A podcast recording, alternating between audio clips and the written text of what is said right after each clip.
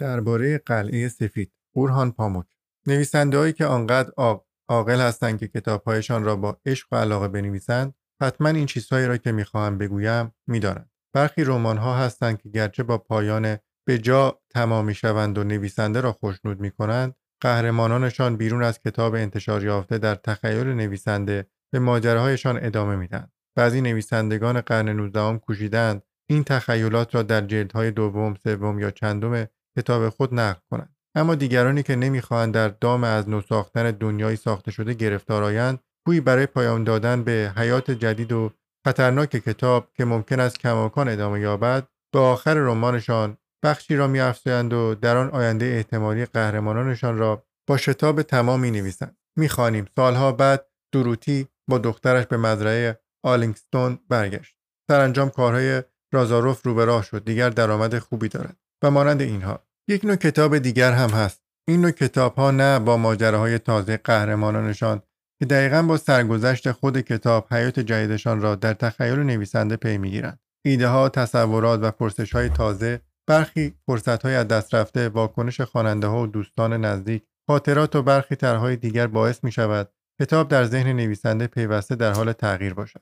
سرانجام وقتی عکس کتاب که در ذهن نویسنده جاری است چیزی کاملا متفاوت با کتابی می شود که در کتاب فروشی ها می فروشند و نویسنده قصد نوشتنش را داشته نویسنده برا می شود به این مخلوق جدید که دارد از دستش در می رود یادآوری کند که او را چگونه آفریده است به گمانم نخستین تخیل خیالگونه قلعه سفید وقتی جودت بیک و پسرانش به پایان رسید در ذهنم بود پیشگویی نیمه شب از کوچه های آبی به دربار می رود. آن وقتها اسم کتاب همین بود. پیشگویم که با حسن نیت و علم کارش رو شروع کرده برای قبولاندن این معلوماتش به دربار که چندان با هیجان از آن استقبال نمی کند هنر اخترگوری را که اصلا دوستش نداشته اما به دلیل علاقش به اخترشناسی آن را به راحتی یاد گرفته ابتدا ناخواسته به کار می‌گیرد بعد هم با قوت و اقتداری که پیشگوییهایش به ارمغان میآورد شروع می کند به دستیس چینی بقیهش را نمی‌دانستم آن وقتها چون نمی‌خواستم درگیر مباحث تاریخی بشوم که به سرم می‌زد چون این سوال که هم خودم می‌پرسم هم دیگران مرتب می‌پرسند ذهنم را برمیآشفت چندان نیندیشیدم تا به حرکتش وادارم. چرا رمانهای تاریخی می نویسید بیشتر وقتی 23 سال داشتم سه داستان تاریخی نوشته بودم. به جودت بیک هم می‌گفتند تاریخی. انگار جواب این پرسش نه با ذوق ادبی که با تمایلات روحی هم مربوط بود.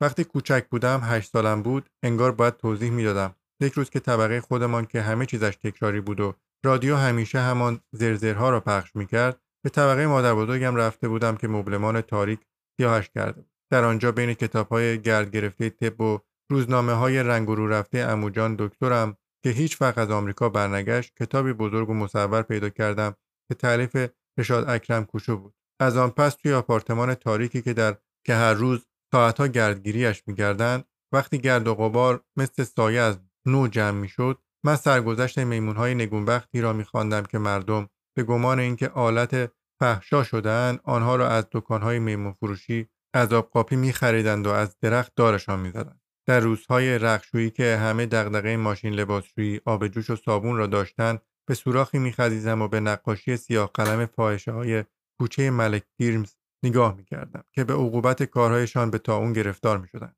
وقتی ساعتهای آونگی توی راهرو با شکیبایی رأس ساعت نورسیده را انتظار میکشیدند. من با حراسی ناشکیبا در سرگذشت گناهکاری غرق می شدم که دست و پایش را شکسته بودند. بعد به دهانه توپ بسته بودند و مثل گلوله به آسمان پرتابش کرده بودند. به نظر منتقدی که یکی از اولین داستانهای تاریخی هم را خوانده من به تاریخ پناه بردم تا از چنگال گرفتاری های مهم روز بگریزم راستش این فکر بعد از تمام کردن خانه خاموش وقتی تخیلات تاریخی دوباره جلو چشمم شروع کرد به شلنگ تخت انداختن به نظرم درست آمد. با خود گفتم بین رمان‌های بلند چیزی کوتاه بنویسم نولی که در آن قصه پردازی نقش اصلی را دارد و موقع نوشتن آرام و سرگرمم می کند. بدین ترتیب محض خاطر پیشگویم با لذت در دنیای کتابهای علمی و نجومی غرق شدم. کتابی جالب و بیهمتای ادنان آدیوار با عنوان علم نزد ترکان عثمانی رنگهای جوی را که دنبالش بودم برایم به ارمغان آورد کتابهای مثل عجایب مخلوقات که داستان حیوانات عجیب و غریب را نقل می کنند و اولیا چلبی هم خیلی دوستشان داشته کشورهای مجعول رساله های جغرافیایی که با جعل کردن از کتاب های دیگر سرهم شدند و غیره. تصویر کپلر در خوابگردها نوشته آرتور کوسلر من چرا منم؟ عوالم کودکانه لئوناردو داوینچی و علاقه مفرتش به طراحی و ساختن سلاحی باور نکردنی. خیال همیشگی کسانی که در تب و تاب رسیدن به دیگران و گذاشتن حقشان در کف دستشان میسوزند. کرم کتاب بودن ناگزیر کاتب چلبی با عشق به این بیماران درود میفرستم که وقتی اطرافشان کسی نیست که غم و شادیشان را با او قسمت کنند با زیبایی اندوهباری در خود فرو می‌روند. خواه و ناخواه به قهرمانانم سرایت کرد. وقتی در این فکر بودم که قهرمانم مختر العلمیه را بیابد و تفسیرش کند می‌دانستم مرز میان اخترشناسی و اخترگویی مبهم است. در کتابی دیگر درباره اخترگویی این عبارتها را خواندم. پیشگویی سقوط یک نظام راه بدی برای واژگونی آن نیست. بعدها در تاریخ نعیما خواندم که حسین افندی منجم باشی هم مثل همه سیاستمدارها از ترس جان میکوشیده این اصل پیشگویی را به کار ببرد. وقتی از مطالعه که جز گرد آوردن رنگهای داستانم هدف مشخص دیگری نداشت دلزده شدم موضوع دیگری داشتم که در ادبیات جهان به خصوص در ادبیات و حیات ما خیلی به چشم می‌خورد. قهرمانی که در آتش نیکی کردن و خدمت به دیگران میسوزد. در رمانهایی که خوانندگان موقع خواندن به نیمی از قهرمانها دندون قروچه می‌روند و برای نیمی دیگر با شیفتگی اشک میریزند. جلوی این قهرمان سرشار از خوبی را صد می‌کنند. در رمانهای کمی بهتر می‌خوانیم که خوبها را بدیهایی که علیهشان مبارزه کردن آرام آرام میبلند و مسخ می‌کنند. کسی چه می‌داند؟ شاید من چیزی شبیه همینها می‌خواستم بنویسم. اما هیچ جوری نمی‌توانستم منبع هیجان علم و کشف خوبی را بیابم که قهرمان را به حرکت وامی دارد شاید هم چون در کشوری زندگی می‌کنیم که آدمها خودشان را نه تحت تاثیر کتابهایی را که می‌خوانند بلکه تحت تاثیر حرفهایی که میشنوند و شیفتگیشان به دیگران تغییر می‌دهند تصمیم گرفتم پیشگویم علم را از کسی دیگر یاد بگیرد که از غرب آمده. برده هایی که با کشتی از کشورهای دوردست میآوردند همان چیزی بود که دنبالش میگشتم. چنین شد که رابطه ارباب و برده که هگل را به یاد میآورد به میدان آوردم. می‌خواستم استادم و بردهش همه چیز را برای یکدیگر تعریف کنند و همدیگر را آموزش بدهند لازم بود مفصلا با هم صحبت کنند آنها را در شهر تاریک توی یک اتاق تنها گذاشتم. رابطه روحی و کشش این دو به هم در یک آن محور کتابم شد. وقتی تصمیم گرفتم برای قهرمانان این داستان و خیال که با رنگهایی که گرد آورده بودم بزکش میگردم بدنهایی بیابم تا آنها را میان صفحات دنیای کتابم بگردانم متوجه شدم که نمی‌توانم فرق زیادی از لحاظ ظاهری بین استاد و برده ایتالیاییش قائل شوم. شاید هم توقف آنی نیروی خیالم باعث شد فکر همسانی این دو به ذهنم خطور کند خوانندگانی که عاشق ادبیاتند زود می‌فهمند که این نقطه به بعد لازم نبوده چندان خیال بافی کنم تا بتوانم در گنجینه‌ای که تاریخ ادبیات نامیده می شود به موضوع دوقلوها، شبیهها و همسانهای مشهور وارد شوم. بدین ترتیب داستانم یا از روی منطق درونیش یا به دلیل تنبلی قوه تخیل من هیئتی کاملا متفاوت یافت که مرا هم هیجان زده می‌کرد البته می‌دانستم ارنست دور ویلهم هوفمان که چون از خودش خوشنود نبود و می‌خواست موسیقیدان بشود اسم موزارت را به اسم خودش افزود. کتابهایی دارد که مضمون اصلیشان همسانانند. داستانهای وهمناک ادگار آلنپو و داستان همزاد نوشته داستایوفسکی را هم میشناختم. با افسانه کشیش مسلو در روستاهای اسلاو به داستایوفسکی درود فرستادم. پس از انتشار قلعه سفید داشتم در کتابخانه یکی از دانشگاه آمریکا کنکاش می‌کردم تا ببینم این سیاهه را تا کجا می‌توانم ادامه بدم.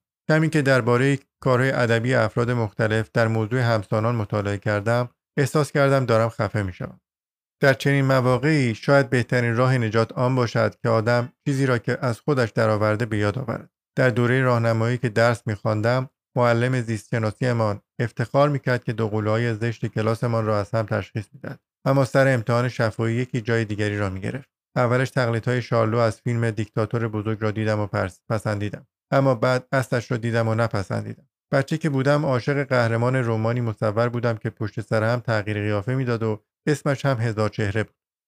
اگر خودش را جای من می‌زد چه کار می‌کرد؟ شاید اگر جای روانشناسی آماتور بود اینطور می‌گفت. در اصل همه نویسنده ها می‌خواهند کس دیگری باشند. دکتر جکیل و مستر هاید بیشتر از همه باستاب وضعیت روحی رابرت روی استیونستون هست. روزها آدم عادی شبها نویسنده. شاید همسانم میکوشید به خوانندگانم یادآوری کند که من در برج دو پیکر جزا به دنیا آمدم. اما به او گفتم جای خواندم که به این طور چیزها اعتقاد ندارد و با این حرف ساکتش کرد. بعضی خوانندگانم به حق خواهند گفت مقدمه که فاروق بر کتابت نوشته اوضاع را شلوغ کرده. حالا که خودت هم در پایان کتاب می‌خواهی حرف بزنی وضعیت باز هم شلوغتر می شود چون هدفمان وضوح است بکوشیم توضیح دهیم. من هم نمی‌دانم نسخه خطی قلعه سفید را برده ایتالیایی نوشته یا استاد عثمانی برای احتراز از برخی دشواری های فنی دادن پانوشت و نقل برخی از اسناد تاریخی که برای خواننده ضروری است تصمیم گرفتم از نزدیکی سود ببرم که به فاروق یکی از قهرمانان خانه خاموش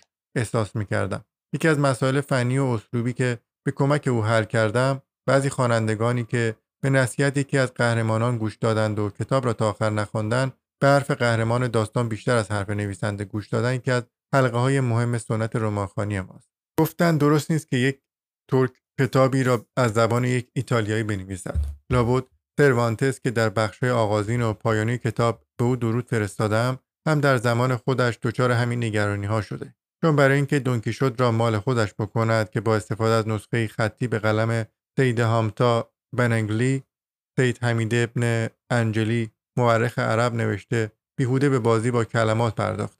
حتما فاروق هم وقتی داشته دست نوشته ای را از بایگانی گبزه پیدا کرده بود به زبان امروزی می نوشته درست مثل سروانتس از کتاب های دیگر هم چیزهایی به متن اضافه کرده.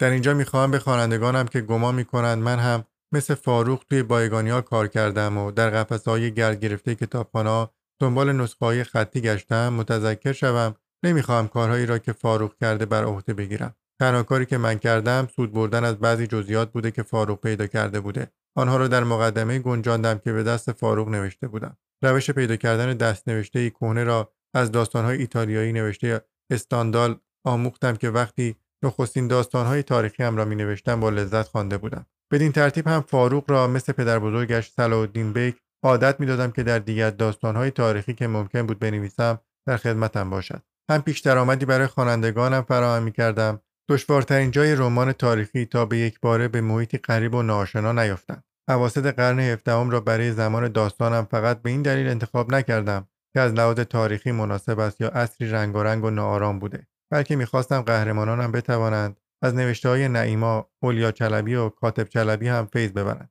اما خیلی حوادث کوچک قرنهای قبلی و بعدی هم از رهگذر سیاحتنامه ها به کتابم رسوخ کرد. برای آنکه بتوانم ایتالیایی پاکنیت و خوشبینم را برده استاد کنم اسیر شدن در کشتی و روزهای تبابت ساختگی از کتابی سود بردم که نویسنده گمنام به فیلیپ دوم تقدیم کرده بود. این نویسنده اسپانیایی یک قرن پیش مثل سروانتس اسیر ترکها شده بوده. روزهای زندان بارون و براتیسلاو که همزمان با سروانتس در کشتی های عثمانی پارو می‌زده الگویی شد برای زندگی بردم توی سلول. وقتی داشتم درباره روزهای تاون حتی دوملی معمولی وحشت از تاون را برمیانگیخت و مسیحهایی می نوشتم که به جزیرهای استانبول پناه برده بودند از نامه های بوسبک مردی فرانسوی که چهل سال قبل از آنها به استانبول آمده بود استفاده کرد. پیسهایی را هم از اسناد برخی دورانهای دیگر برگزیدم و نه از شواهد مربوط به زمان داستانم. مثل برخی جزئیات مربوط به آتشبازی برخی مناظر استانبول و خوشگذرانی های شبانه که آنتوان لیدی مونتاگ باروندوتوت پیرهای محبوب پادشاه و شیرخانهاش احمد رفیق کشی به لهستان دفتر روزنامه معاصره وین نوشته احمد آقا. بعضی رویاهای پادشاه خردسال کتاب وقایع غریب در تاریخمان اثر دیگر رشاد اکرم کوچو که با همان سبک نوشته و در کتابخانه مادر بزرگم خواندم. سگهای ولگرد استانبول تدابیر پیشگیری از تاون نامه از ترکیه نوشته هلمود ون ملکه و قلعه سفید که نامش را به کتاب بخشید تا دیوس تروانیان در کتاب مصور گشت و گذار در ترانسیلوانیا علاوه بر تاریخچه قلعه از رومانی هم حرف می‌زند که جا عوض کردن رمان نویسی فرانسوی و آدمی وحشی را حکایت می کند. این هم یکی دو تا از نکاتی که بسیاری کشورهای خوابالود را که رویشان گرد مرگ پاشیدند قابل سکونت می کند و حتی علم کتاب ها هم نمی توانند کشفش کنند و کتاب را از حالتی در می آورد که کسانی دیگر هم بتوانند مثل آن را بنویسند. البته که شاهد مریضخانه وابسته به مسجد بایزید ادیرنه و موسیقی سهرامیزی که برای بیماران مینواختند اولیا چلبی است. اما کسانی که گلولایی را دیدند که این بنای زیبا را پوشانده بود من و زنم بودیم. لکلکی که پادشاه را به هیجان میآورد نیز ما دیدیم. بعضی از خوابهای محمد شکارچی سلطان محمد چهارم که را که قهرمانانم تعبیر می‌کردند در اصل من دیدم. مردهای تاریکی که کیسه در دست داشتند لباس مرا هم درست مثل برده ایتالیایی هم تن برادر بزرگم کردن که لباسش را پاره کرده بود. اما لباس من قرمز نبود. آبی و سفید. مادرم در صبحهای سرد زمستانی موقع بازگشت از گردش اگر برای من و خواهرم خوراکی حلوا نه کلوچه بادام می‌خرید مثل مادر استاد می‌گفت تا کسی نیده بخوریم کوتوله مو قرمز که در کتابم از او یاد می‌کنم هیچ ربطی به بچه مو قرمز قهرمان دوران کودکیمان یا به کوتوله های کتابهایی ندارد که نوشتم یا خواهم نوشت. او را سال 1972 در بازار بشکتاش دیدم. فکر می‌کردم ساعتی که استاد قصد ساختنش را داشت و قرار بود اوقات نماز را اعلام بکند یکی از خیالات دوران نوجوانی هم بوده. اشتباه کرده بودم. خیلی ها به این طرح که تعجب می‌کنم چرا هنوز ساخته نشده علاقه نشان دادن. حتی یکی گفته ژاپنی ها چنین ساعت مچی ساختن اما ندیدم. شاید وقتش رسیده البته که موضوع قلعه سفیدی نیست که ببیند تقسیم دنیا به شرق و غرب یکی از تقسیم بندی است که برای جدا کردن انسانها و فرهنگها از یکدیگر به کار می‌برند و احتمالا به کار خواهند برد تا چه اندازه درست است. وقتی در نظر بگیریم که فاروق با آن مقدمش که با سبکی بد و مشاهدات و هیجاناتی عادی قلمی کرده است نمی‌تواند هیچ خواننده ای را فریب دهد. آن وقت باعث تعجب است که نه فقط قهرمانان کتاب حتی خوانندگان کتاب هم درباره تقسیم دنیا به شرق و غرب کنجکاوند. البته این را هم باید افزود اگر آن همه اوهام و وسوسه نبود که طی صدها سال از هیجان این تقسیم بندی زاده شده این داستان هم خیلی از رنگهایش را نمیافت تا سر پا نگهش دارد. استفاده از تاون مسابه به مسابه کاغذ تورنسل برای تقسیم دنیا به شرق و غرب نیز ایده قدیمی است. بارون دوتوت در خاطراتش چنین می نویسد تا اون ترک را می کشد اما فرنگی ها را مسترب می کند چنین نظری از دید من حرفی مزخرف یا اظهار فض نیست. فقط رنگی است که می توانم از آن در نوشتن داستانی سود ببرم که کوشیدم کمی از رازهایش را آشکار کنم. شاید رنگها بتوانم به نویسنده کمک کنند تا گذشتهش و کتاب محبوبش را به یاد آورد. اما شرح چگونگی یافتن و گرد آوردن رنگها مصنوی هفتاد من کاغذ می شود پایان کامل کتاب.